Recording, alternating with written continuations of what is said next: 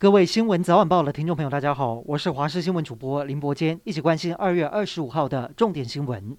俄罗斯对乌克兰的入侵行动进入第二天，首都基辅岌岌可危。根据基辅独立报的报道，俄军已经攻进距离基辅市中心大约十公里的奥波龙区。乌军的反击力度也不弱，根据乌克兰方面的说法，已经造成大约八百名俄军伤亡。但是，俄军已经攻下至少八十三个设施，以及离基辅非常近的车诺比核电厂，形势仍然不乐观。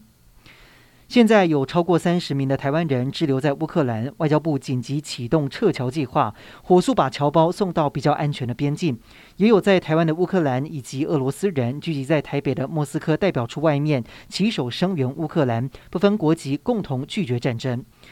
总统蔡英文出席公开活动，也强力谴责乌俄战火，强调台海局势与乌克兰不同，台湾有能力捍卫自己的国土。与此同时，国防部发布呈现三军部队坚守岗位、捍卫家园的影片，更下令三军各部队的正副主官不能够同时离开营区，才能够随时因应。只是网络上流传“今日乌克兰，明日台湾”的说法，苏贞昌认为这是有人刻意运作的认知作战，强调一定会坚守主权。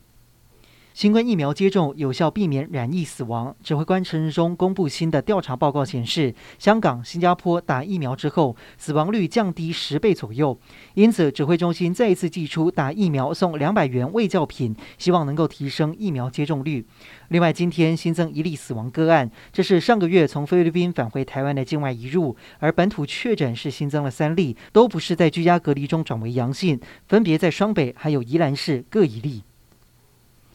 就在民进党台北市党部今天审查前副总统陈建仁入党申请前，传出陈建仁二月才递件，却将入党时间填写在去年年底，引发外界联想，是不是因系布局二零二四要卡副总统赖清德？绿营台北市党部主委吴一农出面证实，陈建仁去年底就已经递件，只是入党审查委员会到二月才召开，也驳斥他对陈建仁入党事前毫不知情的说法是完全错误。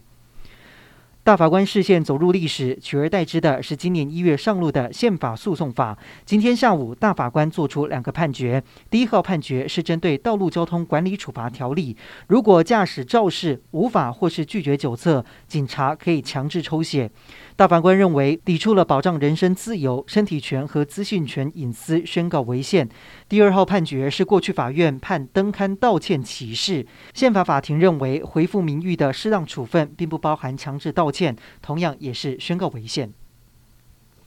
受到强烈低气压以及寒流的影响，日本海沿岸地区连日降下大雪。昨天，日本各地的积雪还破纪录，像是兵库县兔河野高原积雪超过两百公分。更夸张的还有新潟县，有地方的积雪是四公尺深，比一层楼还要高，甚至重到压垮屋顶。当地的山区还发生雪崩，有一名五十五岁的男子不幸身亡。